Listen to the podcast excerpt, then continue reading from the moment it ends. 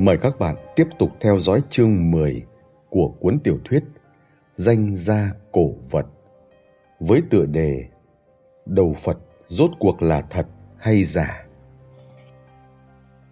Quay lại điểm xuất phát. Tôi bị cuốn vào chuyện này chính tại cửa tiệm nhỏ mang tên Tứ Hối Trai của mình. Hôm ấy trời đã tối mà Phương Chấn còn tìm đến. Đẩy kẻ đã quyết tâm sống lặng lẽ cả đời là tôi vào vòng xoáy tranh đoạt của năm môn phái.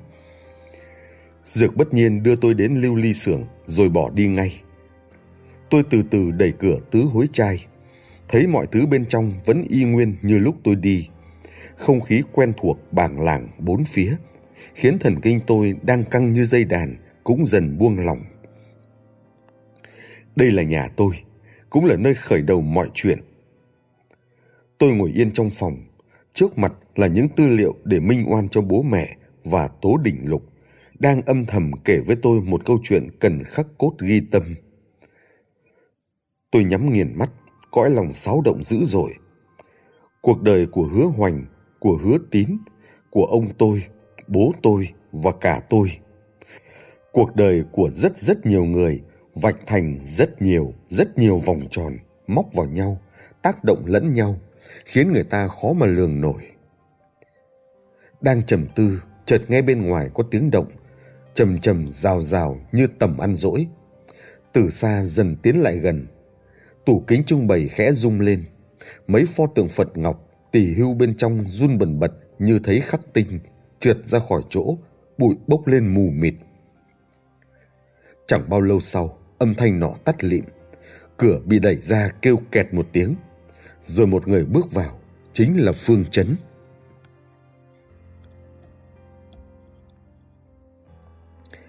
Chẳng khác nào diễn lại cảnh tượng tối hôm ấy, tôi gượng cười thầm nhủ. Giờ tôi vẫn là tội phạm bỏ trốn, song khi trông thấy tôi, Phương Chấn vẫn bình thản như không, tựa hồ đã lường trước vậy.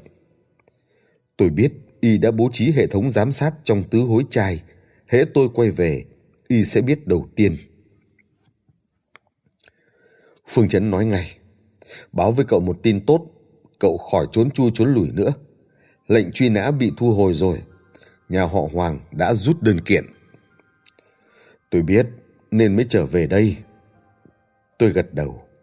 Dược bất nhiên đã gắn máy nghe trộm trên người tôi, nên có rất nhiều điều tôi không thể nói ra được.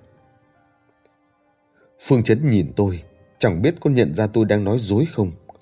Y chẳng buồn hỏi mấy ngày nay tôi đi đâu, chỉ hờ hững tiếp. Lần này tôi tới đây để đón cậu đến gặp cục trưởng Lưu. Kido Kana đã đem đầu Phật đến Bắc Kinh. Trước khi họp báo, cục trưởng Lưu muốn cậu xem qua. Vâng. Tôi thầm than mọi chuyện quả giống y lão triều phụng dự liệu. Chiếc hồng kỳ đã đỗ ngay trước cửa. Tôi lên xe, Phương Chấn lại kéo rèm kín mít như trước, đưa tôi đi về hướng Tây. Tới khu nhà bí ẩn ở Bát Đại Sứ, Phương Chấn vẫn đợi bên ngoài theo lệ. Tôi đi vào, đến phòng họp ban đầu. Trong phòng chỉ có ba người, Cục trưởng Lưu, Lưu Nhất Minh và Kido Kana. Trên chiếc bàn giữa họ, bầy đầu Phật Ngọc trong minh đường Võ Tắc Thiên đã gây ra bao sóng to gió lớn. Anh Nguyện. Thấy tôi, Kido Kana mừng rỡ chạy đến, nắm lấy tay, ánh mắt chan chứa quan tâm. Từ khi tôi bị cảnh sát bắt giữ ở Kỳ Sơn, đây là lần đầu tiên chúng tôi gặp lại. Tôi để ý thấy sắc mặt cô cũng vô cùng mệt mỏi, hẳn phải vất vả lắm mới lấy được đầu Phật từ Nhật Bản. Em vất vả quá. Tôi thì thầm. Kido Kana vùi đầu vào ngực tôi, khiến cả người tôi cứng lại. Định khéo léo đẩy cô ra, nhưng lại chẳng biết phải làm thế nào. Đúng lúc ấy, cô ngẩng lên vui vẻ khoe. Anh xem, em mang đầu Phật về rồi. Trông cô vừa e thẹn vừa tự hào, chẳng khác nào một cô gái mới đan xong áo len cho người yêu. Cục trưởng Lưu và Lưu Nhất Minh đứng bên cạnh tủm tỉm cười, đều biết ý im lặng. Tôi ôm Kido Kana, nhìn sang đầu Phật. Đầu Phật được đặt trên giá đỡ đặc chế, trang nhã, cao sang hơn ảnh nhiều. Gương mặt bình lặng trong veo, hai má ửng hồng, đường nét tinh xảo mà hài hòa. Khóe môi hơi nhếch lên đầy bí hiểm. Đỉnh nghiêm lớp lớp xòe ra, kéo dài xuống tận vầng trán rộng, vén sang hai bên như hai cánh rèm từ từ kéo ra. Đúng là tạo hình của Đại Nhật Như Lai. Nếu là trước đây, có lẽ tôi sẽ trầm trồ trước tay nghề tinh xảo ấy. Nhưng giờ đây, tôi lại như một thí sinh gian lận biết tổng đáp án, chỉ thấy cảm khái trước món đồ giả này mà thôi. Việc tôi cần làm là thuyết phục Cục trưởng Lưu và Lưu Nhất Minh để họ tin món đồ giả này là thật. Gia huấn nhà họ hứa là thành thật không giả dối. Ông nội tôi đã làm trái một lần, nay tôi cũng buộc phải làm trái lần nữa. Kidokana cuối cùng cũng tách ra. Bấy giờ cục trưởng Lưu mới cười khà. Đợi lát nữa, hai cô cậu tha hồ quấn quýt. Giờ tao lo việc chính đã. Lưu Nhất Minh vẫn nhắm mắt dưỡng thần, chẳng nói nửa lời. Thấy tôi chậm rãi đi đến, cục trưởng Lưu đứng dậy bắt tay. Cậu Nguyện, quả nhiên không phụ kỳ vọng của tôi. Mới mấy ngày mà đã đưa được đầu Phật trở về. Đúng là hậu sinh khả úy. Đâu có gì ạ. Tôi khiêm tốn mấy câu, cũng không mấy nhiệt tình. Cục trưởng Lưu hoàn toàn không hiểu tôi đang đấu tranh tâm lý kịch liệt. Cứ ngỡ tôi vẫn để bụng chuyện bị tạm giam, bèn xuê xoa. Phía nhà họ Hoàng, cậu cứ yên tâm. Lần này đầu Phật trở về, nhà họ hứa nhất định sẽ được quay về năm phái. Tới lúc đó sẽ có lời giải thích với cậu. Tôi phân vân mấy lượt, chẳng biết có nên viết ra sự thật cho cục trưởng Lưu không. Nhưng ý định này cứ trực biến thành hành động lại bị dằn xuống. Quá nguy hiểm. Dẫu giờ tôi đang ở đây, nhưng trên người lại bị bó buộc bởi một sợi dây vô hình mà đầu kia nằm trong tay lão triều phụng. Tôi chẳng còn lựa chọn nào khác. Cục trưởng Lưu gõ xuống bàn. Cậu lại đây xem đầu Phật đi. Tôi tin nó là hàng thật. Chuyên gia cũng dám định rồi, nhưng vẫn muốn nghe ý kiến của cậu. Ba người họ tách ra nhường chỗ. Tôi đi đến, đặt tay lên hai bên đầu Phật, chậm chậm xoa thử. Dù là đồ giả, nó cũng đã được chế tác quá đối tinh xảo. Tay nghề làm giả của ông nội tôi quả là tuyệt đỉnh. Nhưng bất luận nhìn từ bên trái hay bên phải, pho tượng này đều gây cảm giác gờn gợn khó tả. Nhìn trên ảnh không thấy được, phải chính mắt quan sát vật thật, ngắm nghía kỹ càng từ nhiều góc độ mới có thể cảm nhận. Điều khắc tượng Phật không thể tùy tiện. Khoảng cách giữa hai bên thái dương, giữa hai đầu mày và giữa mũi, miệng đều có quy chuẩn nhất định. Dù là Đại Phật Lô Xá Na phỏng theo dung mạo Võ Tắc Thiên cũng phải dựa theo tỷ lệ này. Xem nhiều tượng Phật, trong đầu sẽ hình thành một khái niệm trực quan. Về sau, nếu gặp pho tượng nào không hợp quy chuẩn, chỉ liếc qua là biết ngay. Cảm giác của tôi về pho đại nhật như lai này cũng vậy. Gương mặt và ngũ quan, nếu xét riêng thì tuyệt đẹp, nhưng đặt cạnh nhau trông lại quái dị khó tả. Khỏi phải nói đến đỉnh nghiêm kỳ quặc kia cao vống lên chẳng giống tạo hình tượng Phật thời đường chút nào. Lão Triều Phụng nói không sai. Tôi than thầm, song không dám lộ ra ngoài mặt. Nếu dám định trong hoàn cảnh công bằng, nhất định tôi sẽ nói pho tượng này là giả. Nhưng giờ đây tôi có thể nói gì đây? Dược bất nhiên đang dòng tai nghe trộm kìa. Trăm phần trăm là thật. Tôi đặt đầu Phật xuống, quay sang bình tĩnh nói với ba người kia. Đột nhiên, Lưu Nhất Minh mở mắt ra, ánh mắt sắc lẹm. Cậu khẳng định chứ? Vâng, đây đúng là đầu Phật trong minh đường Võ Tắc Thiên. Cậu nên biết, nếu vậy, tội đánh cắp văn vật đem bán của ông nội mình sẽ được chứng thực đấy. Thật là thật giả là giả việc này không liên quan đến gia thế của tôi. Lưu Nhất Minh cười. Được lắm. gạt bỏ được tạp niệm, chỉ tập trung vào việc giám định. Cậu đủ tư cách gia nhập năm phái rồi đấy. Đoạn ông ta quay sang bảo cục trưởng Lưu. Đã vậy, chú mau sắp xếp đi. Cục trưởng Lưu đáp. Vâng, họp báo đã bắt đầu được chuẩn bị rồi. Truyền thông cũng đã được thông báo trước. Các cấp lãnh đạo đều biết tin cả. Cấp trên chỉ thị lần này phải phối hợp thật khéo với tình hình ngoại giao trước mắt. Lưu Nhất Minh gật đầu hài lòng rồi đứng dậy bước ra ngoài, không nói gì thêm. Lúc ông ta ra đến cửa, tôi bất ngờ gọi với theo, nhưng Lưu Nhất Minh như không nghe thấy, vẫn thong dong đi thẳng. Có việc gì cứ nói với tôi, ông cụ có tuổi, sức khỏe không tốt lắm, phải đi ngủ đúng giờ. Cục trưởng Lưu nheo mắt cười giải thích. Tôi vội phân bua. Có gì đâu, tôi định cảm ơn thôi. Tối hôm ấy, cụ Lưu đã tặng tôi một câu vô cùng hữu ích. Ồ, câu gì thế? Nhìn đồ dễ, nhìn người khó. Cục trưởng Lưu ồ lên rồi vỗ tay làm hiệu. Tức thì hai nhân viên công vụ từ ngoài bước vào. Thận trọng, bưng đầu Phật cất vào hộp kim loại đặt riêng. Cục trưởng Lưu đích thân kiểm tra một lượt, rồi móc chìa ra khóa lại, dán giấy niêm phong quanh miệng hộp. Nếu có kẻ nào mở ra, giấy niêm phong sẽ bị rách. Đợi hai người kia bưng hộp đi, cục trưởng Lưu mới trò phòng bên. Nào, sang phòng tôi uống trà đi. Ông ta hết sức phấn khởi, có lẽ vì sắp hoàn thành một việc lớn. Tôi và Kidokana theo sau. Trên đường đi, Kidokana lặng lẽ nắm lấy tay tôi. Mười ngón đan nhau, tôi cũng mặc cho cô nắm. Chạm vào những ngón tay con gái thon nhỏ, mịn màng mà lòng tôi chịu xuống như bị núi cảnh đè nặng. Cách bày biện trong phòng vẫn hệt như trước đây. Chúng tôi và cục trưởng Lưu ngồi xuống đối diện nhau. Ông ta lấy ra một bộ đồ trà bày chén trà trước mặt chúng tôi, rồi lại đem ra một chiếc ấm từ xa, bỏ trà vào.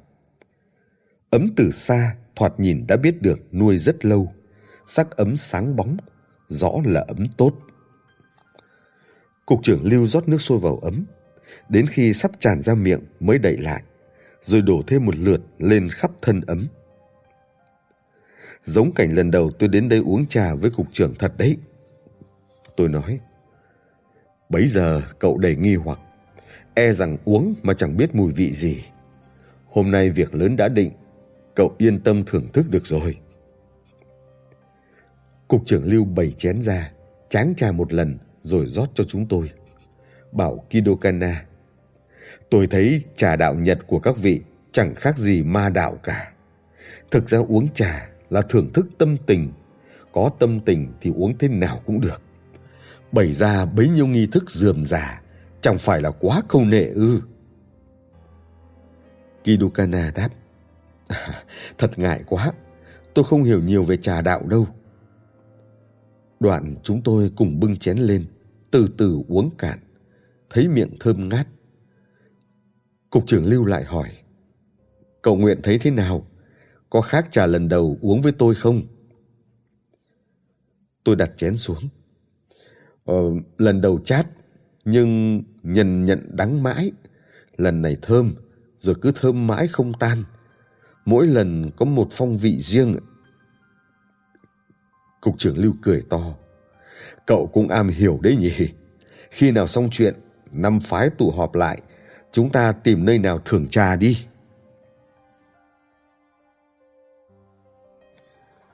mỗi người chúng tôi uống đến mấy chén Tôi canh cánh buồn lo, không sao tĩnh tâm thưởng thức được. Lúc này cục trưởng Lưu lại rót đầy một chén, nghiêm trang nói. Cậu quả không phụ lòng tôi. Từ lần đầu gặp, tôi đã biết cậu đúng là con cháu nhà họ hứa. Cố chấp, thông minh, nhưng sống có nguyên tắc. Nếu không có cậu, việc này không sao thành được. Chén này để tôi thay mặt nhà nước, thay mặt năm phái, cảm ơn cậu. Tôi lặng lẽ nâng chén lên, thong thả nhấp một ngụm. Cục trưởng Lưu tủm tỉm cười. Được rồi, không còn sớm nữa. Cô cậu về nghỉ ngơi đi. Chắc còn nhiều chuyện muốn tâm sự hả? Đến hôm họp báo, tôi sẽ nhờ Phương Chấn đi đón cô cậu. Chúng tôi từ biệt cục trưởng Lưu ra về. Tôi muốn về tứ hối trai, nhưng Kido Kana lại níu tay áo, lý nhí gì đó, mặt cúi gầm. Hả? Gì cơ? Tôi hỏi lại. Hai nhà chúng ta dây dưa mắc miếu mấy chục năm, nay đã sắp hợp làm một. Cuộc đời hai ta cũng sắp thành một rồi. Em đang nghĩ, hôm họp báo, ta cùng nhau tham dự được không? Ừm, chuyện này... Ý em là cùng tham dự dưới danh nghĩa vợ chồng ấy. Kidokana đánh bạo ngẩng lên, hai má đỏ bừng như mới được phét lên một lớp men gốm hải đường hồng. Sóng mắt long lanh. Mấy hôm về Nhật, em cứ nhớ anh, nhớ lắm. Không liên quan gì đến gia tộc hay số mệnh cả. Chỉ là nhớ anh thôi. Trước lời tỏ tình đột ngột của cô, tôi chỉ biết gượng cười. Giờ tôi làm sao đón nhận tấm chân tình này đây? Liếm cặp môi khô gian, thấy Kidokana đang chăm chú nhìn mình đợi câu trả lời. Tôi đành lắc đầu. Muộn rồi, em về nhà khách sớm đi, khi nào họp báo lại gặp. Mắt Kidokana thoát tối sầm. Tôi vỗ vai cô rồi quay quả bỏ đi, không dám ngoảnh lại, không dám nhìn gương mặt thất vọng của cô, bởi còn một mối dây ràng buộc sâu hơn đang đợi tôi tháo gỡ. Để cứu Hoàng Yên Yên, tôi sẽ bất chấp mọi giá. Ba ngày tiếp theo, nhịp sống của tôi hết sức yên ả. Cả cục trưởng Lưu lẫn lão Triều Phụng đều không làm phiền. Kidokana cũng chẳng xuất hiện nữa. Báo chí và TV bắt đầu đưa tin về đầu Phật. Hàng xóm láng giềng cùng bạn bè trong giới cũng xôn xao bàn tán. Ai nấy đều hứng thú với câu chuyện truyền kỳ này. Chỉ riêng tôi, mũ ni che tai, ngày ngày giam mình trong tứ hối chai, lau chùi đồ cổ, sắp xếp tài liệu, quét tước, dọn dẹp, sống bình lặng, gắng không nghĩ, không nhìn vào tương lai mình sắp phải đối mặt. Sáng sớm ngày thứ ba, Phương Chấn đánh xe đến đón. Nói rằng họp báo sẽ được tổ chức vào 10 giờ sáng, dục tôi mau chuẩn bị. Tôi lôi bộ âu phục lâu lắm không mặc ra, còn lấy cả một cái cravat nhầu nhĩ thắt vào, trông quê một cục. Sửa soạn xong xuôi, tôi lại lấy một dụng cụ trong phòng nhét vào ngực áo. Thấy vậy, Phương Chấn nhíu mày, nhưng chẳng nói năng gì, chỉ cúi đầu mở cửa xe. Buổi họp báo tổ chức tại trung tâm hội nghị nổi tiếng. Hội trường trăng đèn kết hoa tung bừng, một biểu ngữ đỏ thắm được răng chính giữa viết rõ. Đại lễ nhận lại đầu Phật Minh Đường Võ Tắc Thiên. Bên dưới là một bục vuông bằng gỗ kim đàn, bày một lồng kính lớn phủ khăn lụa đỏ. Hai bên xếp đầy lãng hoa, được bảo vệ nghiêm ngặt. Một con ruồi cũng đừng hòng chui lọt. Đó là chưa kể, hai máy quay chĩa thẳng vào lồng kính, dây thừng trăng ngang dọc trên thảm đỏ. Mấy nhân viên kỹ thuật đang loay hoay chạy thử. Xem ra họ định truyền hình trực tiếp. Lúc tôi bước vào, trong hội trường đã khá đông, trừ vài lãnh đạo cấp cao thường thấy trên vô tuyến, còn lại đa phần là nhân vật nổi tiếng trong giới văn hóa và cổ vật.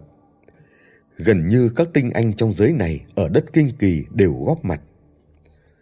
Người của năm phái cũng đến khá đông đủ. Mấy vị đứng đầu các phái mà tôi từng gặp đều có mặt. Ai nấy bị phóng viên vây kín, đang thao thao bất tuyệt. Tôi để ý thấy Hoàng Khắc Vũ hơi bồn chồn, vẻ mặt căng thẳng, có lẽ đang lo cho cô cháu gái Hoàng Yên Yên. Ánh mắt tôi dừng bên phải bục chủ tọa. Kidokana vận một chiếc đầm dạ hội lộng lẫy, đang nâng ly trò chuyện với đại sứ Nhật Bản.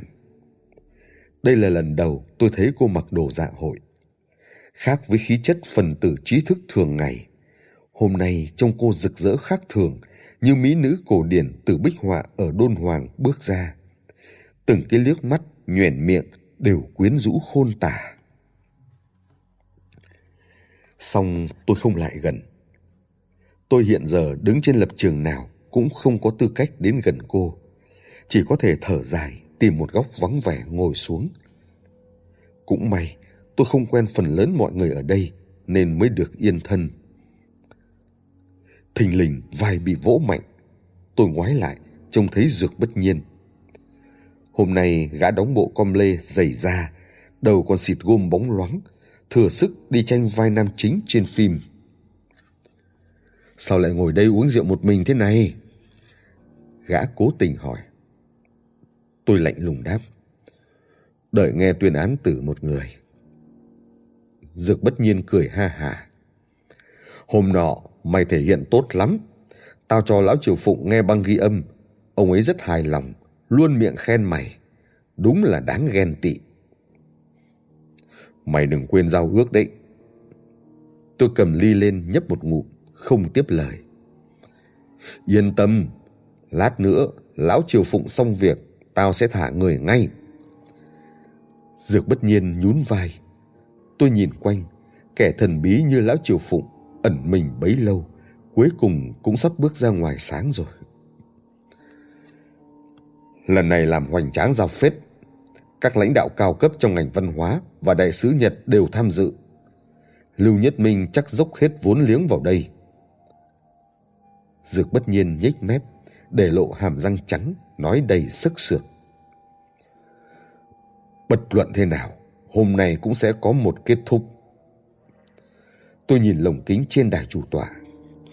10 giờ kém năm, loa phóng thanh tuyên bố buổi lễ sắp mở màn. Những người tham gia lục tục ngồi xuống. Các vị lãnh đạo ngồi hàng đầu, phóng viên ngồi hàng hai, còn lại ngồi từ hàng ba trở xuống.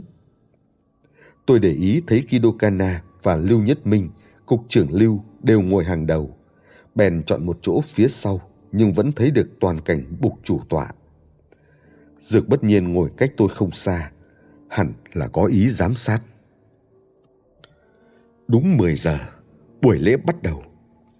Trước tiên, chủ tọa giới thiệu, lãnh đạo các cấp phát biểu, rồi đến cô Kido Kana, người hiến tặng phát biểu. Kido Kana nói rất ngắn, chỉ vỏn vẹn mấy câu như ông nội tôi hy vọng. Trung Nhật đời đời hữu hảo, hy vọng việc trả lại đầu Phật có thể đóng góp cho mối quan hệ bang giao giữa hai nước, vân vân. Kết thúc bài phát biểu, Kido Kana đột nhiên cao giọng. Lần này đến Trung Quốc, tôi đã được rất nhiều người quan tâm giúp đỡ. Sau khi về Nhật, tôi sẽ nhớ mãi lòng nhiệt tình và nỗ lực của các bạn Trung Quốc trong việc thúc đẩy giao lưu văn hóa Trung Nhật. Nghe đến đó, lòng tôi chịu nặng. Cô đang bóng gió nói với tôi. Sau buổi họp báo sẽ trở về Nhật. Mọi chuyện ở Trung Quốc đều trở thành quá khứ. Nhưng tôi lấy tư cách gì mà tiếc nuối? Sau khi Kido Kana bước xuống, buổi họp báo chính thức bắt đầu. Lưu Nhất Minh và Cục trưởng Lưu bước lên đứng hai bên lồng kính. Lưu Nhất Minh dùng danh nghĩa hội trưởng Hội Nghiên cứu Giám định Cổ vật Trung Hoa giới thiệu sơ lược về lai lịch đầu Phật, song đã lược bỏ nhiều chi tiết. Ví như chỉ nói tới hứa hoành, bỏ qua hứa tín và ông nội tôi. Tóm gọn bằng một câu. Trong chiến tranh, báu vật quốc gia đã thất lạc sang Nhật, vân vân. Trước buổi họp báo, các vị khách mời đều đã nắm được tài liệu liên quan qua đủ các kênh, nên nghe bài phát biểu của Lưu Nhất Minh chỉ vỗ tay lấy lệ. Phát biểu xong, Lưu Nhất Minh còn mời hai lãnh đạo cao cấp bước lên bục. Mỗi người cầm chéo một khăn kéo khẽ. Hội trường thoát chốc tối hẳn đi. Chỉ có ngọn đèn nhỏ nằm ngay trên đầu tủ kính lặng lẽ sáng lên. Đầu Phật Ngọc của Minh Đường Võ Tắc Thiên từ từ xuất hiện trước mặt mọi người. Dưới ánh đèn được thiết kế kỹ lưỡng, đầu Phật tỏa sáng lung linh, sống động như thật, ngạo nghễ uy nghiêm nhìn xuống chúng sinh, hệt như đạt Phật Lô Xá Na. Hội trường bỗng im phong phắc, chỉ nghe tiếng máy quay u u. Một phút sau, khán giả bên dưới mới bừng tỉnh, xôn xao, ồ lên kinh ngạc. Đèn flash liên tục chớp nháy tanh tách. Những người ngồi hàng sau nhất loạt đứng cả dậy, nghền cổ nhìn lên trên. Giữa đám đông kích động, chỉ mình tôi ngồi im lìm, từ từ nhắm mắt lại, đợi màn kế tiếp. Ông Lưu, pho tượng ngọc này chính là Phật Tỳ Lô Giá Na được thờ trong minh đường Võ Tắc Thiên mà vừa rồi ông nói đấy ư? Một phóng viên cao giọng hỏi. Lưu Nhất Minh đáp. Chính xác, chúng tôi đã kiểm nghiệm và suy đoán bằng nhiều cách. Kết luận nó chính là Phật Ngọc Tỷ Lô Giá Na thời đường. Ông ta đương vút râu cười mỉm, thì một giọng già nua sang sảng bỗng cất lên. Tôi không cho là vậy đâu. Giọng nói này cực kỳ truyền cảm, át hẳn tiếng xì xào trong hội trường. Mọi người đều ngơ ngác nhìn nhau, chẳng biết ai vừa nói. Đúng lúc này, một ông lão tóc bạc phơ thong dong đứng dậy, giơ cao tay phải, lớn tiếng lặp lại. Đầu Phật này không phải cổ vật. Tất cả sững sờ. Ông lão vừa đứng dậy, tức thì trở thành hạt giữa bầy gà, trung tâm để mọi ánh mắt dồn vào. Tôi thầm rúng động, bởi lão ta chẳng phải ai xa lạ, mà chính là ông nội Dược Bất Nhiên, người đứng đầu huyền môn Dược Lai. Lưu Nhất Minh đứng trên bục nhíu mày. Ý ông là sao? Đầu Phật này là đồ giả. Dược Lai cao giọng. Câu này như quả bom nguyên tử ném xuống Hiroshima, nổ tung giữa hội trường. Tiếng xôn xao nhốn nháo rộ lên như muốn lật cả nóc nhà. Các lãnh đạo cấp cao cũng ghé tai trụm đầu thì thầm to nhỏ, bàng hoàng trước tình huống bất ngờ này. Đại sứ Nhật cúi mặt xuống, một phiên dịch lập tức dì tay ông ta câu gì đó. Ba nhân vật chính của buổi họp báo là Lưu Nhất Minh, Cục trưởng Lưu và Kido Kana đều tái mặt. Thẩm Vân Sâm, Hoàng Khắc Vũ nhíu mày. Rõ ràng cũng không biết gì về việc này. Xin các vị yên lặng. Cục trưởng Lưu nói mấy lần vào micro. Khán giả mới dần trật tự trở lại. Ai nấy đều đổ dồn mắt nhìn Dược Lai sải bước đi về phía bục chủ tọa. Lão bước từng bước đĩnh đạc, gần như dẫm lên trái tim của từng người. Tôi để ý thấy phóng viên quay phim đã bịt tai nghe, hạ máy quay xuống. Hẳn là nhận được thông báo từ cấp trên, ngừng truyền hình trực tiếp. Nhìn theo bóng dược lai chắp tay sau lưng bước đi, tôi càng lúc càng thêm ngờ vực. Tôi mới tiếp xúc với lão hai lần, cảm giác là một ông già hết sức hiền hòa. Chẳng ngờ hôm nay kẻ gây khó dễ lại là lão. Lẽ nào lão chính là lão Triều Phụng? Nhưng sao có chuyện ấy được? Dược bất nhiên khơi khơi hay ẩn ý đều ám chỉ mình đã phản bội nhà họ Dược, đầu quân cho lão Triều Phụng. Nếu lão Triều Phụng là ông nội gã thì cần gì gã phải vẽ rắn thêm chân? Huống hồ trước khi tới An Dương, tôi từng gặp Dược Lai. Lão nhắc nhở cái chết của bố mẹ tôi trong cách mạng văn hóa còn nhiều nghi vấn. Nếu không có lời nhắc ấy, có lẽ tôi cũng chẳng nghĩ đến phải điều tra theo hướng này. Vậy mà hôm nay, Dược Lai lại ngang nhiên đứng dậy, giơ cao tay phải, làm xáo trộn cục diện Lưu Nhất Minh phí bao công sức mới gây dựng được. Ngoài lão Triều Phụng ra, còn ai có thể làm như vậy chứ? Trong lúc tôi ngẫm nghĩ, Dược Lai đã đi tới trước bục trưng bày. Lão vuốt nhẹ lồng kính, đi vòng quanh một vòng rồi lắc nhẹ đầu. Động tác nhỏ ấy lại làm dấy lên một đợt gì dầm bàn tán. Ông Dược, rốt cuộc muốn chỉ bảo gì đây? Cục trưởng Lưu vẫn cười, nhưng đã có phần gượng gạo. Dược Lai đáp. Năm môn phái chúng ta đã giám định cổ vật từ thời cổ đại đến nay. Sở dĩ trụ vững được qua bấy nhiêu năm chỉ dựa vào chữ tín. Người mua kẻ bán đều tin vào cái tiếng của chúng ta, tin vào những thứ chúng ta giám định, quyết không có chuyện lừa gạt. Hôm nay thấy chữ tín ấy sắp bị hủy hoại, tôi không cầm lòng được, phải đứng ra nói phải quấy. Cục trưởng Lưu gạt đi. Ông là bậc thầy về đồ gốm, không ngờ giờ còn am hiểu cả về đồ ngọc nữa cơ đấy. ý ông ta muốn nói. Đây không phải chuyên môn của ông. Dược Lai cũng hiểu, nhưng chẳng lấy làm điều, chỉ vỗ nhẹ vào lồng kính. Hồng môn các vị chỉ chuyên về tranh chữ mà cũng ở đây công khai giám định đầu Phật. Chẳng nhẽ các ông lấn sân thì được, lại không cho tôi góp lời ư? Cục trưởng Lưu ý thức được mọi người xung quanh đang đổ dồn mắt nhìn vào. Cứ rằng dai thế này, e rằng càng bất lợi hơn. Bèn cầm micro lên hỏi thẳng. Ông có gì cứ nói luôn đi. Dược lai nheo mắt, nói rành giọt. Tôi vừa nói đây thôi, đầu Phật này không phải cổ vật. Cục trưởng Lưu vặc lại. Bằng chứng đâu? Dược lai dường như chỉ đợi câu này, liền xua tay. Đầu Phật tượng trưng cho mối nhục trong lịch sử cận đại của Trung Quốc.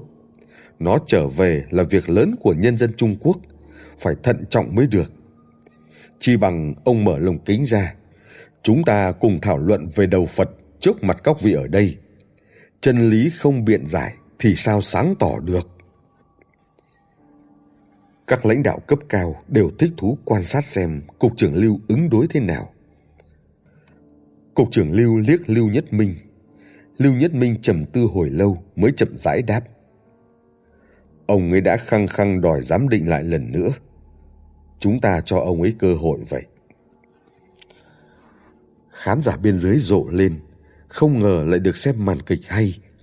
Ai nấy đều mở to mắt nhìn chăm chú. Thấy Kido Kana lo lắng nhìn xuống dưới. Tôi biết cô đang tìm mình bèn cúi gằm mặt xuống.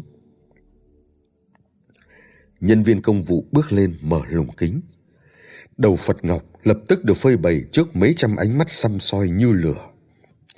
Dược lai móc găng tay ra đeo vào, nhẹ nhàng cầm đầu Phật lên, quan sát kỹ một lượt. Cục trưởng lưu nhắc, ông xem kỹ vào.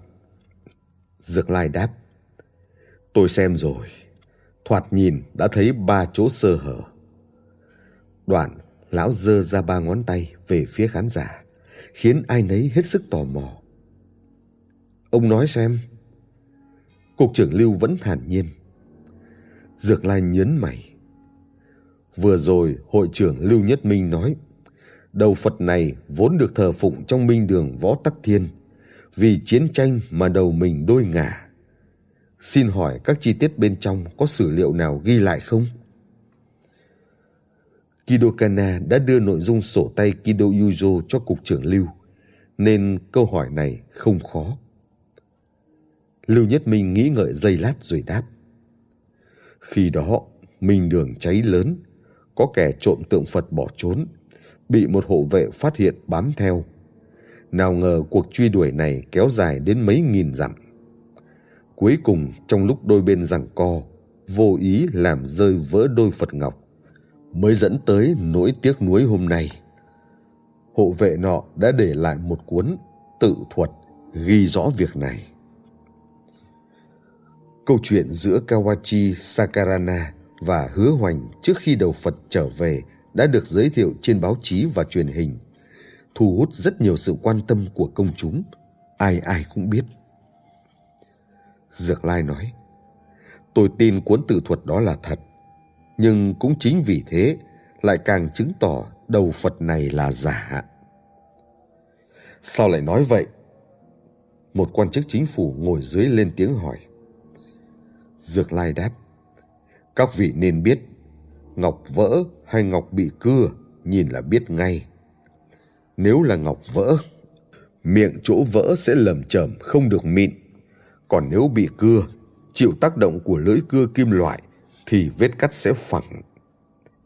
Đầu Phật này bị rơi vỡ trong lúc Kawachi Sakarana và hứa hoành rằng co, nên mặt vỡ phải lởm chởm mới đúng. Đoạn, lão cầm đầu Phật, giơ mặt cắt ở cổ về phía khán giả. Mọi người ngồi hàng đầu lũ lượt nhọm lên nhìn kỹ.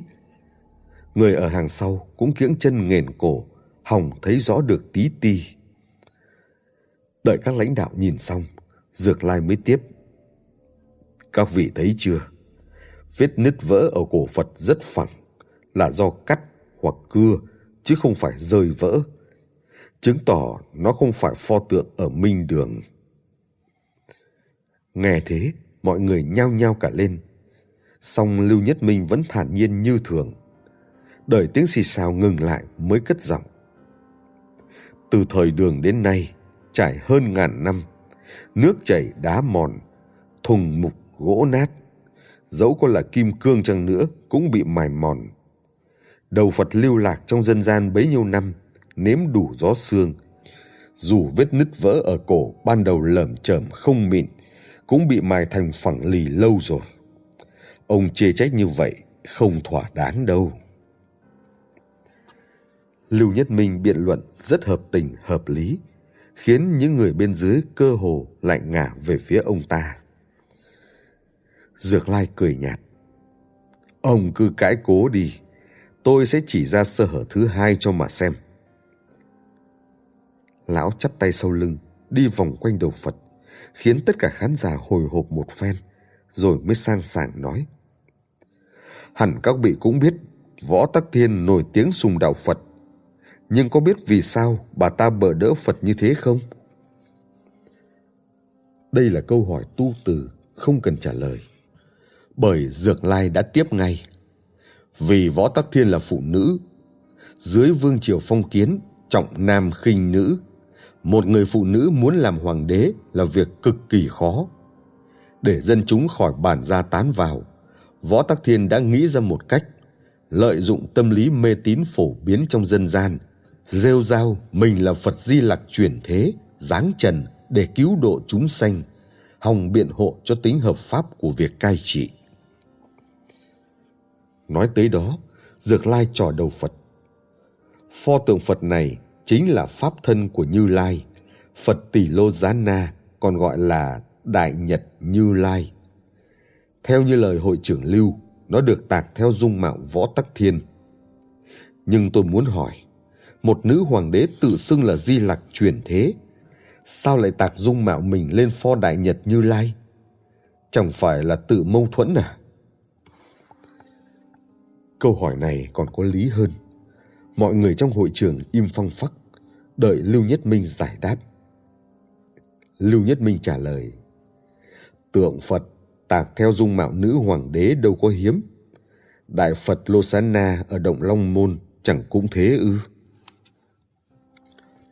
Dược lai đáp, lô xá na là báo thân phật, còn đại nhật như lai là pháp thân phật. Tuy lúc như lai lập danh đã đặt cả pháp thân và báo thân dưới cùng một cái tên để tỏ ý pháp báo một thể. Nhưng thực ra vẫn có khác biệt nhỏ pháp thân tượng trưng cho trí tuệ phật pháp, còn báo thân chỉ thân thế của phật kết thành sau khi lĩnh ngộ phật pháp. Pháp thân chỉ có một, nhưng báo thân có rất nhiều. Phật di lặc cũng là một trong số đó. Tính chất cũng như lô xá na vậy. Bởi thế Phật Lô Xá Na và Phật Di Lặc có diện mạo giống nhau thì có thể hiểu được. Nhưng Đại Nhật Như Lai và Phật Di Lặc lại giống nhau thì đúng là Phật Pháp khó dung. Lưu Nhất Minh nghe thuyết pháp một chàng không hề phản bác. Khán giả bên dưới cũng xôn xao bàn luận. Dược Lai tiếp. Cuối cùng là sơ hở thứ ba, cũng là sơ hở có tính quyết định lão nắm lấy đỉnh nghiêm trên đầu Phật Ngọc, nhấc cả lên như nhổ củ cải, rồi dơ một vòng để tất cả trông rõ. Hẳn các vị không lạ gì cái này. Đây gọi là đỉnh nghiêm, một trong những hình thức trang trí mang tính biểu tượng của Phật, xuất hiện rất nhiều ở những pho tượng trong Phật giáo tạng truyền. Nhưng tôi xin thưa với các vị, dưới thời Võ Tắc Thiên, Trung Nguyên chẳng có pho tượng nào có đỉnh nghiêm cả Bấy giờ đến tượng Phật giáo tạng truyền còn chẳng có, cũng như chúng ta không thể tìm được xe đạp dưới thời Hán vậy. Nghi vấn thứ ba này lý lẽ đanh thép, mọi người đều làm thinh, cả hội trường im phăng phắc. Bất luận là Lưu Nhất Minh hay Cục trưởng Lưu đều đanh mặt im lặng trước câu hỏi này. Chỉ nhìn thái độ của họ cũng đủ biết câu trả lời. Khán giả trước tiên là vỡ lẽ, sau đó lại nghĩ một buổi họp báo lớn thế này, tuyên truyền rầm rộ nhường ấy. Cuối cùng lại phát hiện ra báu vật quốc gia là giả, thì không khỏi kinh hãi, chỉ muốn xem Lưu Nhất Minh thu xếp ra sao. Dược Lai đứng cạnh đầu Phật, ngẩng cao đầu, ném ra một quả bom nữa. Thực ra, ngay lúc mới bàn đến việc trả đầu Phật về Trung Quốc, tôi từng viết thư nặc danh nhắc hội trưởng Lưu và cục trưởng Lưu rằng đầu Phật là giả, cần thận trọng hơn. Ngờ đâu họ vì cái lợi cá nhân, khăng khăng làm theo ý mình, lừa dối đảng, lừa dối chính phủ, lừa dối nhân dân để đến nông nỗi hôm nay. Tuy tôi tuổi cao, nhưng không thể ngồi nhìn việc tổn hại đến lợi ích quốc gia ngang nhiên diễn ra. Hội nghiên cứu giám định cổ vật Trung Hoa chúng tôi sao có thể để vấy bẩn chữ tín được. Lời này của lão được vỗ tay hoan hô nhiệt liệt, chẳng khác nào một anh hùng chân chính. Bấy giờ tôi mới hiểu những lá thư nặc danh gửi cho cục trưởng Lưu ban đầu đến từ đâu. Chiêu này khá độc, tức thì khiến cục trưởng Lưu càng có vẻ thiếu năng lực. Trái lại, hình tượng người chất vấn của Dược Lai thêm phần chói sáng. Các lãnh đạo cấp cao đã bắt đầu đứng ngồi không yên. Giờ không chỉ là cục trưởng Lưu, Lưu Nhất Minh hay năm phái mất mặt, mà cả chính phủ đều mất thể diện. Một người trong số đó vẫy cục trưởng Lưu và Lưu Nhất Minh lại. Nhìn nét mặt dường như có ý trách mắng. Dược Lai một mình đứng trên bục, phía dưới là cả biển đèn flash nháy lia lịa. Nhiều ký giả còn ùa lên phỏng vấn, nghiễm nhiên coi lão như anh hùng dân tộc. Kido Kana đứng một bên, toàn thân run rẩy như phiến lá trên cành lúc cuối thu. Dưới hàng ghế khán giả, người trong năm phái cũng ngơ ngác nhìn nhau. Một cuộc họp báo ôn hòa, êm ả, thoát chốc đã thành tấn trò hề lố bịch. Mọi người đều nhận ra Hội Nghiên cứu Giám định Cổ vật Trung Hoa sắp có biến chuyển lớn. Tôi nhắm mắt lại, không muốn nhìn cảnh tượng ấy. Thành công rồi! Dược bất nhiên thình lình xuất hiện phía sau, vỗ vai tôi, giọng đầy khoan khoái. Gã nói đúng, kế hoạch đoạt quyền của Lão Triều Phụng đã thành công mỹ mãn. Lưu Nhất Minh và Hồng Môn sụp đổ. Năm phái sẽ lập tức thay đổi các vị trí. Đến lúc đó, người đủ năng lực đứng đầu Hội Nghiên cứu Giám định Cổ vật Trung Hoa không phải Lão Triều Phụng còn ai nữa. Sau đó, Hội Phong tục China và kế hoạch ghi chép về đồ cổ China sẽ được khởi động lại. Thị trường văn vật Trung Quốc sẽ nhan nhản đồ giả, còn hàng thật thì bị tuồn hết sang Nhật. Chỉ tưởng tượng ra cảnh ấy, tôi đã vã mồ hôi chán.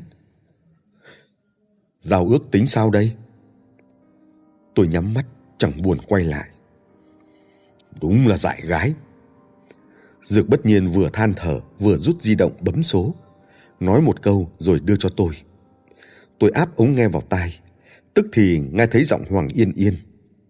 Hứa Nguyệt, anh không nhận lời chứng chứ? Giọng cô cao vút đến thùng màng nhĩ, khiến tôi phải đưa ống nghe ra xa tai hỏi ngược lại. Hai người không sao chứ? Lũ khốn kia vừa thả tôi và ông phó ra rồi. Tôi chỉ muốn... Cô đừng kích động, nghe tôi hỏi đây. Cô và ông phó an toàn thật rồi chứ?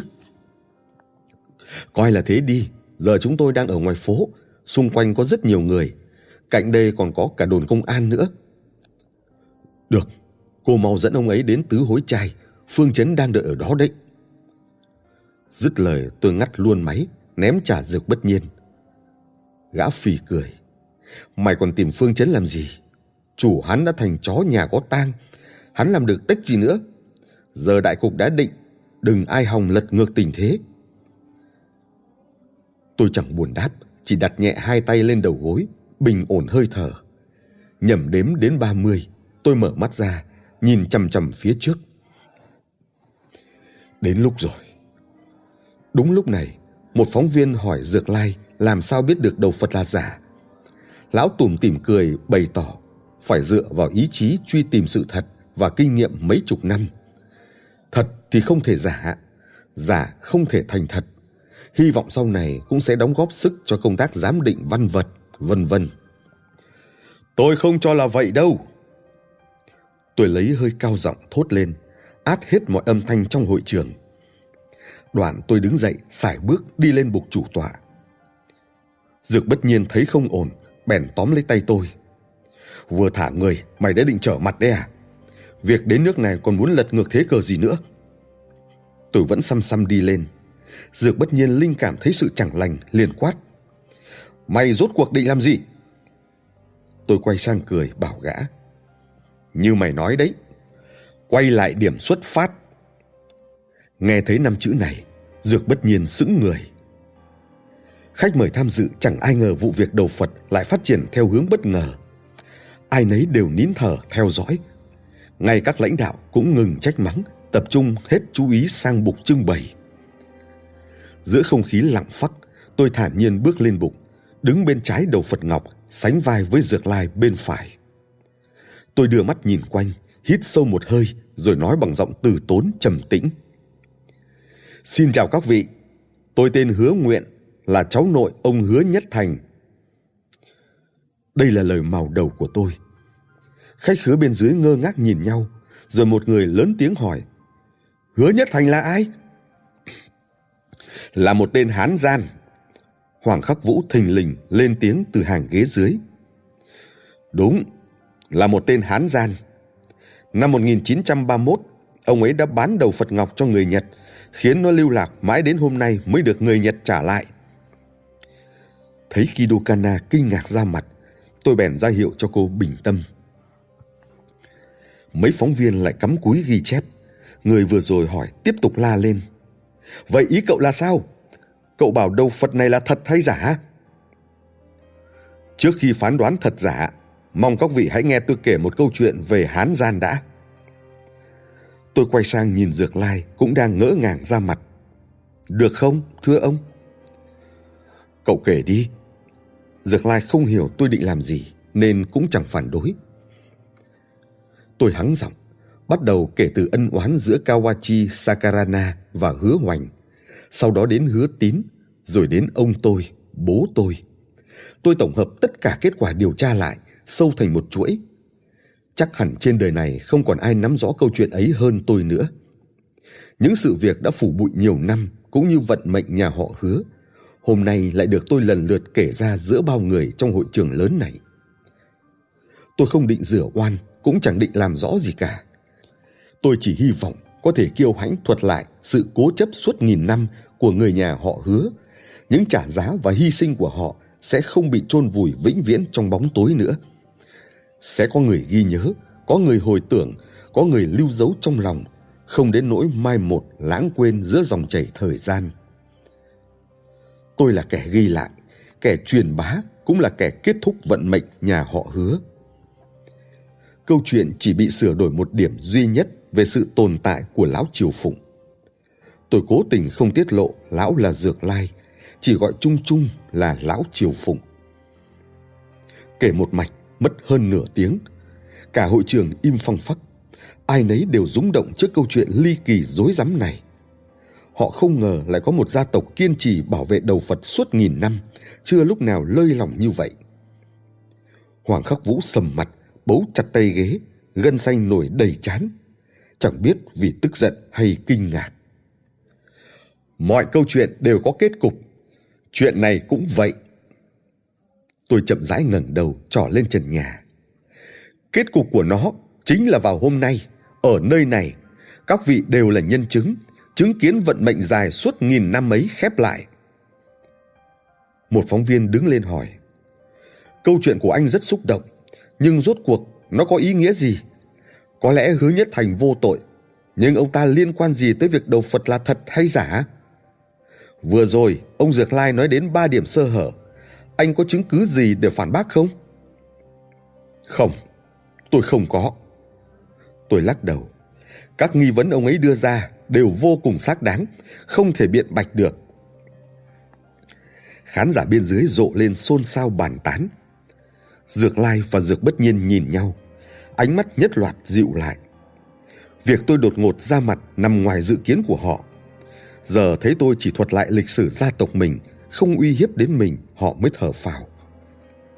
Kido Kana đứng đằng xa lại căng thẳng ra mặt. Tôi nhìn Lưu Nhất Minh, thấy vẻ mặt ông vẫn thản nhiên, nhưng tay phải hơi run, bèn lên tiếng. Hội trưởng Lưu từng dặn tôi một câu vô cùng hữu ích. Nhìn đồ dễ, nhìn người khó.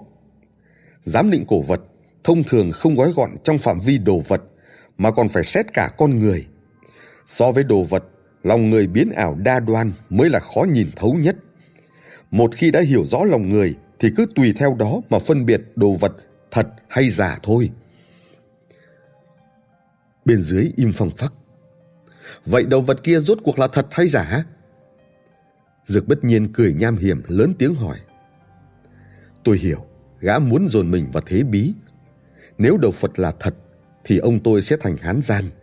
Còn nếu là giả, thì năm phái sẽ kết thúc ở đây.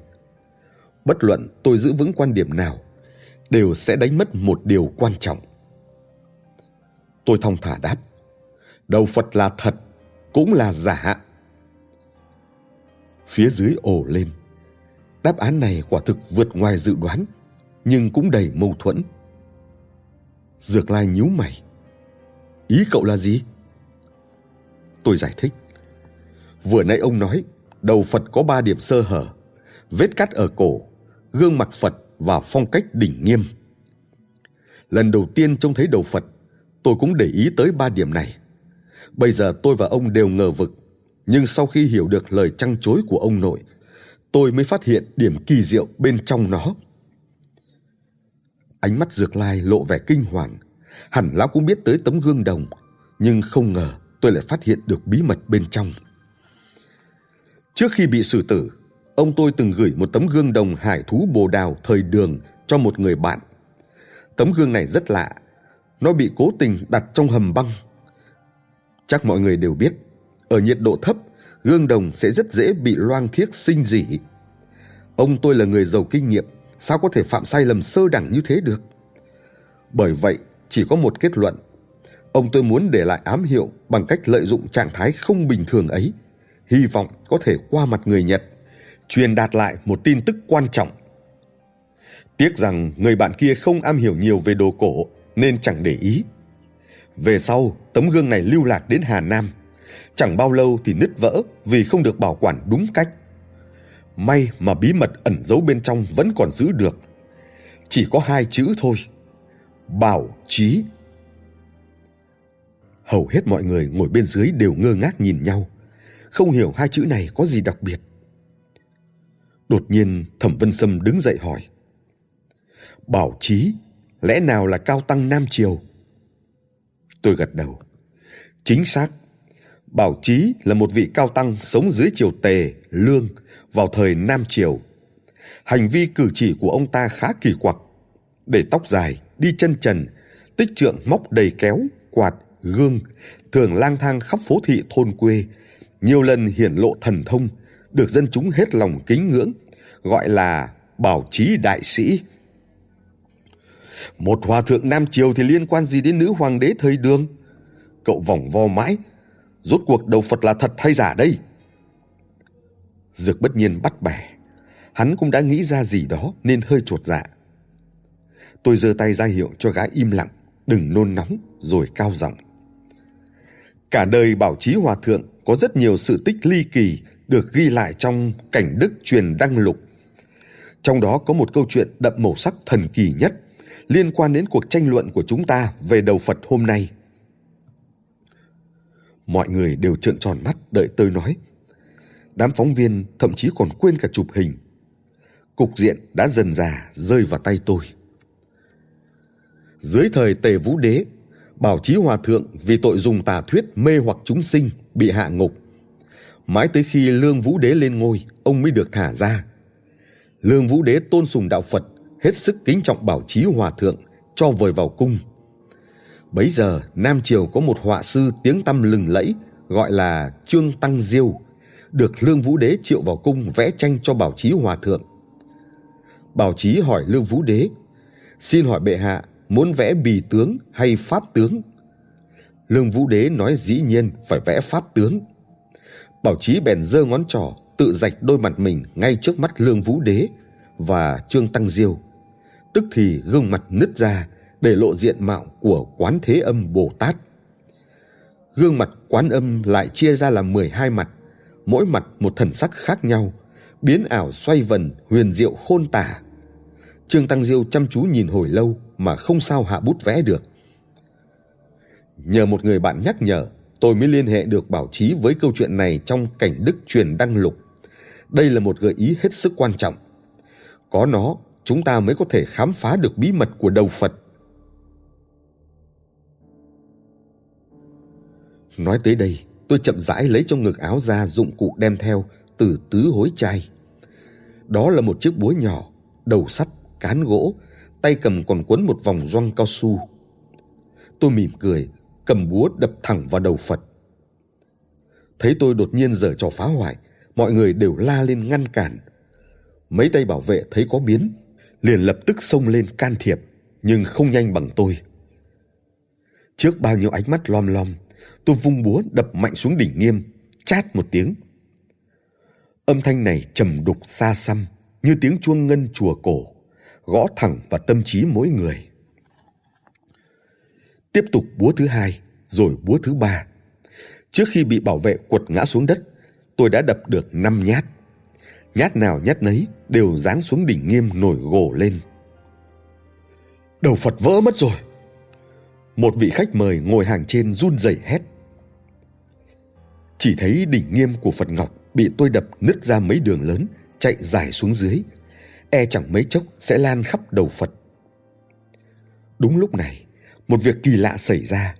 Vết nứt lan đến chán Phật thì ngừng lại, như bị một sức mạnh vô hình ngăn trở. Chẳng khác nào dòng nước lũ cuồn cuộn bị dẫn đổ vào máng dẫn. Chạy vòng qua mặt Phật, rồi men theo viền rèm trang trí trước chán, chạy dài sang hai bên, lan đến vành tai, cổ rồi sâu gáy. Cả đầu Phật đầy vết nứt dạn, chỉ riêng gương mặt còn nguyên. Sau một tiếng tách, các vết nứt vỡ ra, rơi lả tả tung mảng xuống bục. Bấy giờ mọi người mới nhận ra, đầu Phật không vỡ vụn mà chỉ bị bong chóc lớp vỏ ngoài, như rắn chút bỏ lớp da lột vậy. Đợi các mảnh vỡ bong hết, một đầu Phật hoàn toàn mới xuất hiện ra trước mắt tất cả. Gương mặt Phật Ngọc này vẫn là dung mạo ung dung của Võ Tắc Thiên, nhưng đầu, tai và gáy lại khác hẳn lúc trước, tỏa sáng chói lòa, tĩnh tại khó tả. Tôi vùng khỏi tay mấy gã bảo vệ đang sững sờ, bưng đầu Phật lên, điềm tĩnh cất tiếng. Xin giới thiệu lại với các vị, đây chính là Phật Ngọc Di Lặc tạc theo dung mạo Võ Tắc Thiên được thờ trong minh đường khi xưa. Tất cả đều bàng hoàng không thốt nổi nên lời. Một pho tượng giả bị hủy, một pho tượng thật lại hiện ra, quả là ngoài sức tưởng tượng trí não con người khó mà phản ứng kịp. Ngay đến Dược Lai cũng trợn tròn mắt, nhìn chăm chăm vào pho tượng ngọc. Chuyện này là thế nào đây? Lão lẩm bẩm. Tôi bèn giải thích. Trang cuối Tố Đỉnh Lục chép lại một kỹ thuật gọi là bọc ngọc. Có thể dùng một khối ngọc bọc quanh một khối ngọc khác, không để lộ bất cứ sơ hở nào. Ông nội tôi đã dùng thủ pháp này bọc một lớp ngọc cùng chất ra bên ngoài Phật Ngọc Di Lặc thật sự, khéo léo giấu đi những đặc trưng của pho Di Lặc, tạo tác lại thành một pho Đại Phật Như Lai, giống như đeo lên một chiếc mặt nạ da người vậy. Trồng hai lớp ngọc lên nhau, cần có tay nghề vô cùng khéo léo, tính toán chính xác mới không bị lộ ra nếp nối, cũng không ảnh hưởng đến độ phản quang. Quả là tay nghề kỹ thuật tinh diệu. Đỉnh nghiêm kia có hai tác dụng. Một là cố tình để lộ sơ hở, khiến người ta lầm tưởng đây là đồ giả. Hai là mấu chốt để phá giải. Lớp ngọc bọc bên ngoài, kết cấu chịu lực đều tập trung ở đỉnh nghiêm. Chỉ cần đập vỡ phần này, lớp ngụy trang sẽ bong ra để lộ đầu Phật thật sự. Trong mắt người biết rõ sự thật, nó chính là một chiếc chìa khóa. Về phần vết gãy ở cổ, chỉ cần mai phẳng đường cong thành đường thẳng là có thể ngụy tạo thành sơ hở do dùng cưa cắt xưa nay đều là đồ giả vờ làm thật ai mà tưởng tượng nổi ông tôi lại làm ngược lại lấy đồ thật đi làm giả chứ Lúc này mọi người mới sực tỉnh, không hẹn mà cùng rộ lên hoan hô như sấm dậy. Đèn flash lấp loáng chói mắt chưa từng thấy. Các phóng viên run rẩy ngoáy tít vào sổ tay. Tin này chính là tư liệu quý trăm năm khó gặp. Mấy quan chức chính phủ và đại sứ Nhật có phần bình thản hơn, nhưng ánh mắt sáng rực đã để lộ sự kinh ngạc và mừng rỡ của họ. Hoàng Khắc Vũ kích động đứng dậy, chạy thẳng lên bục. Vì sao Hứa Nhất Thành phải làm vậy? Vì người Nhật chỉ chăm chăm muốn đoạt đầu Phật. Ông nội tôi không thể ngăn cản, đành bày ra cái bẫy hai lớp trong thật có giả, trong giả có thật này. Lớp đầu tiên lừa được Kido Yujo, khiến ông ta tưởng đó là đồ thật. Lớp thứ hai lừa được lão Triều Phụng, khiến lão ta tưởng là đồ giả. Nói tới đó, tôi gượng cười lắc đầu. Ông tôi chỉ tính sai một điểm, đó là tay nghề quá mức tinh xảo của ông, gần như đã lừa được tất cả mọi người. Mấy chục năm nay chẳng ai nhận ra được ám hiệu ông để lại. Bởi vậy tôi mới nói, chỉ người hiểu rõ ông tôi mới phân định được thật giả. Gương mặt cơ vân phù dần hiện lên trong tâm trí tôi. Anh đúng là một thiên tài, thậm chí có thể nói anh mới là chi âm thực sự của ông tôi. Bấy nhiêu năm nay, chỉ mình anh hiểu được dụng ý của ông. Trước làn sóng hoan hô bên dưới, Dược Lai đứng như trời trồng, hoang mang ra mặt. Khi Phật Ngọc Di Lặc lộ ra, những sơ hở lão vừa liệt kê lại trở thành chứng cứ tuyệt nhất chứng minh nó là đồ thật. Lão mất bao công sức, cuối cùng chỉ có tôi hưởng lợi. Cục diện lão vất vả bày ra lại chôn vùi chính bản thân lão. Cục trưởng Lưu đang cười nói rôm rảo với các lãnh đạo. Chỉ có Lưu Nhất Minh chậm rãi bước lên bục, vỗ vai tôi. Cậu vất vả rồi. Bấy giờ Dược Lai mới vỡ lẽ. Ra các người toa dập với nhau từ trước. Còn nhớ tối hôm đó, Cục trưởng Lưu mời tôi uống trà không? Tôi cười nửa miệng. Tuy Dược bất nhiên lắp máy nghe trộm vào người tôi, nhưng gã không thấy được tôi và Cục trưởng Lưu đã trao đổi với nhau bằng trà trận. Lần đầu gặp, Cục trưởng Lưu đã dùng trà trận khảo nghiệm tôi. Về sau tôi tìm hiểu tư liệu, cũng học được vài tiếng lóng. Tối hôm đó, lúc uống trà trong phòng làm việc của Cục trưởng Lưu, tôi đã im lặng dùng chén trà để thể hiện tin tức mình muốn biểu đạt. Mọi việc sau đó đều là một cái bẫy do tôi và Cục trưởng Lưu âm thầm bày ra, dụ Diệc Lai nhảy vào. Chỉ đợi Hoàng Yên Yên và Phó Quý thoát hiểm sẽ lập tức phát động. Lão Triều Phụng ngươi xa lưới rồi, chuẩn bị chịu trách nhiệm về mấy mạng người trong tay ngươi đi. Tôi lạnh lùng nói, toàn bước lên tóm lấy tay lão. Xong Lưu Nhất Minh lại ngăn cản. Cậu nhầm rồi, ông ấy không phải lão triều phụng đâu. Nghe ông ta nói vậy, tôi sững người.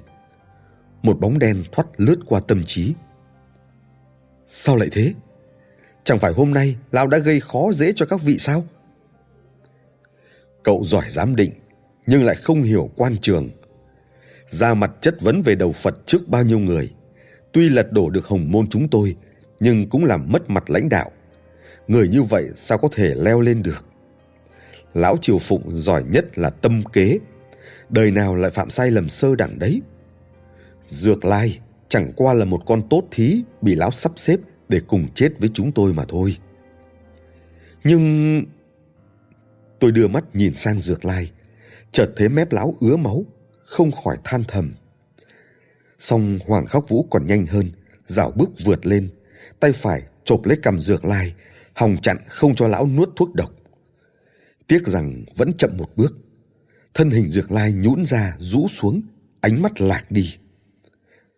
Ông Lai! Hoàng Khắc Vũ thét lên, dìu lão dậy, vỗ liên tiếp vào lưng. Nhưng chỉ uổng công Dược Lai dường như đã quyết, cứ mím chặt môi không chịu mở ra. Mãi tới khi tôi đến đứng trước mặt, lão mới mở mắt, từ từ đưa tay lên, mấp máy môi. Tôi phải ghé sát lại mới nghe được lão thều thào. Cậu Nguyệt, cứu, cứu thằng cháu tôi với. Nói được nửa câu, đầu lão ngoẹo đi, đường đường một người đứng đầu môn phái. Thế là tắt thở. Tôi ôm thi thể Dược Lai, ngẩng đầu nhìn quanh, thấy cả hội trường nhốn nháo. Đa phần mọi người còn đang xôn xao bàn luận về tình thế đảo ngược vừa rồi. Hoàng Khắc Vũ từ từ đặt Dược Lai nằm thẳng dưới đất.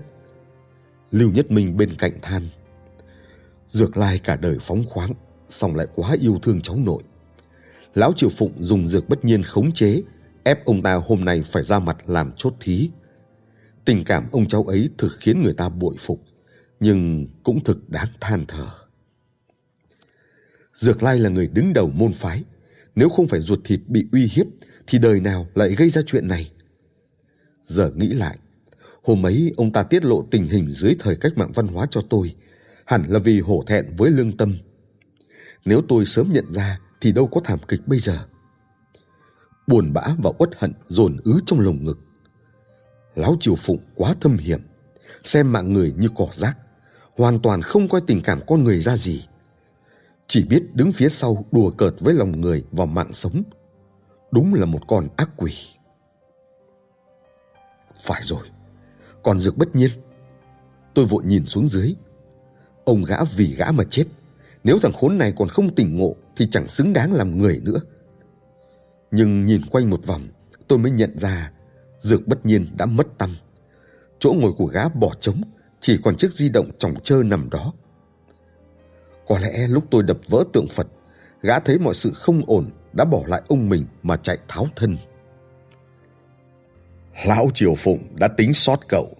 Đúng là sơ suất. Lão ta vẫn tự khoe là đi theo hứa nhất thành nhiều năm. Vậy mà vẫn không hiểu được tính tình người nhà họ hứa. Lưu Nhất Minh cười khà, nhưng ngay sau đó lại lắc đầu tiếc nuối. Tiếc rằng lần này thất bại, nhất định lão sẽ mai danh ẩn tích trốn biệt, chỉ e không tìm được nữa rồi. Tôi nhìn thi thể Dược Lai lạnh lùng đáp. Chỉ mong trước khi tôi tìm ra, lão đừng chết già là được. Chết già thì quá hời cho lão rồi. Hội trưởng Lưu, tôi còn một việc muốn hỏi ông. Cậu nói đi. Chính ông đã để Trịnh Quốc Cử mua tấm gương đồng ấy, đúng không? Lưu Nhất Minh vuốt râu cười không đáp, đầy vẻ bí hiểm. Anh nguyện. Một giọng rụt rè chợt cất lên phía sau. Tôi ngoái lại, thấy Kido Kana đang đi về phía mình, có vẻ sợ sệt, không dám lại gần. Anh Nguyện, anh có nghĩ ông em vì việc này nên mới giàu dĩ không vui, ôm hận mà chết không? Tôi hiểu ý cô. Sau khi giáo sư Kido Yuzo về Nhật, luôn tỏ thái độ thất vọng vô lý về đầu Phật. Tôi đoán có lẽ ông ta tin lời lão triều phụng, cho rằng đầu Phật là giả, nên mới buồn bã như vậy. Anh có hận ông nội em không? Cô hỏi. Không, dù sao ông ấy cũng là một học giả. Tuy bị hội phong tục China lợi dụng, nhưng vẫn giữ được lương tâm và đạo đức. Nếu ông ấy không trả lại hai cuốn sổ cho con cháu nhà họ hứa, có lẽ sẽ chẳng có những chuyện sau này. Nghe tôi nói vậy, Kido Kana mới nhoẻn cười vui vẻ. Cô bước tới trước mặt tôi, vươn hai tay ra ôm lấy cổ tôi, nhẹ nhàng áp môi lên môi tôi rồi buông ra thật nhanh. Vậy xem như em vẫn làm đúng một chuyện. Cảm ơn anh đã quan tâm chăm sóc em. Tạm biệt. Kido Kana cúi đầu thật thấp rồi bước thụt lùi rời khỏi. Tôi định ngăn lại nhưng không sao cử động được. Sự thật về đầu Phật đã dựng nên một hàng rào cao ngất giữa hai chúng tôi. Tôi hiểu ý cô. Ân oán nghìn năm giữa hai nhà đã khép lại tại đây. Không nên tiếp tục dây dưa nữa. Kana, cảm ơn em. Tôi gọi to tên cô. Kido Kana lặng lẽ ngoái lại, nhoẻn cười, rồi quay người đi theo đại sứ Nhật Bản. Bóng dáng cô in sâu vào đáy mắt tôi. Lúc này trong hội trường đã náo loạn cả lên. Có người phát hiện Dược Lai uống thuốc độc tự tử, vừa la hét vừa chụp ảnh. Có người chỉ muốn nhanh nhanh chạy về lên bài đăng báo. Kẻ thì muốn che lại gần để chiêm ngưỡng đầu Phật. Các vị lãnh đạo cấp cao túm tụm thì thầm hội ý. Hoàng Khắc Vũ đứng canh cạnh đầu Phật, sừng sững như non cao nước thẳm, gạt hết những kẻ định sán lại gần ra. Này, con bé cháu tôi thế nào rồi? Ông ta tranh thủ hỏi. Tôi chưa kịp đáp, đã thấy mùi hương thơm ngát sộc tới, rồi một bóng người mặc áo đỏ nhào vào lòng, suýt nữa làm tôi xô đổ cả đầu Phật. Tôi ôm chặt lấy cô, chợt thấy chiếc ngực cộm lên đau nhói. Cúi đầu mới thấy chiếc xuyến đồng đang kẹp giữa hai chúng tôi. Anh chạy không thoát đâu, cô nói.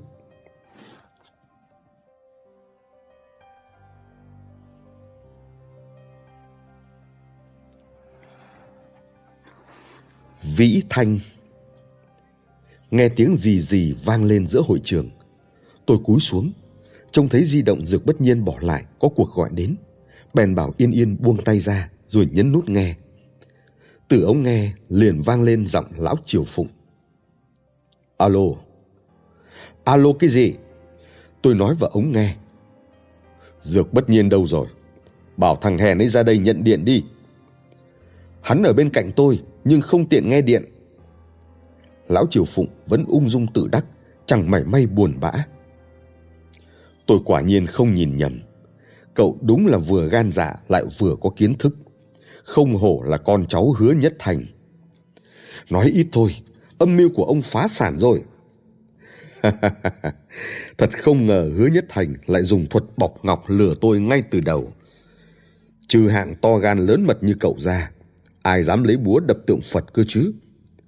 Lần này, đúng là tôi thua ông cháu nhà cậu. Đó là vì ta không thể thắng chính. Tôi lạnh lùng đáp. Nhà họ hứa phải trả giá bằng ba thế hệ mới kết thúc được vụ án này. Quả là quá đắt. Kèo này cậu thắng. Nhưng tôi muốn xem xem. Cậu và năm môn phái bảo thủ kia sẽ duy trì được bao lâu. Tôi sẽ tóm được ông chặt đứt con đường buôn bán đồ giả kia, tìm cho ra cuốn ghi chép về đồ cổ China, lần lượt tìm lại những văn vật đã thất lạc. Tôi nói rành giọt từng chữ. Lão Triều Phụng nghe vậy thì phá lên cười. Cậu quyết tâm thật đấy. Tôi cũng rất muốn biết ân oán nghìn năm nay giữa chúng ta sẽ kết thúc thế nào. Nghìn năm ư? Cậu đọc sổ tay Kido Yuzo mà vẫn chưa nghĩ ra. Năm xưa, đâu chỉ có mình hứa hoành canh giữ minh đường. Di động tuột khỏi tay, cả người lạnh toát. Tôi sực nhớ ra, thủ vệ minh đường năm xưa có hai người. Thống lĩnh là Liên Hoành. Ngoài ra còn một trợ thủ nữa, tên Ngư Triều Phụng. Tôi đưa mắt nhìn đầu Phật đầu Phật Ngọc vừa được tái sinh, ung dung, điềm tĩnh. Song giữa đôi mày lại thoáng vẻ yêu sầu, trách trời, thương dân.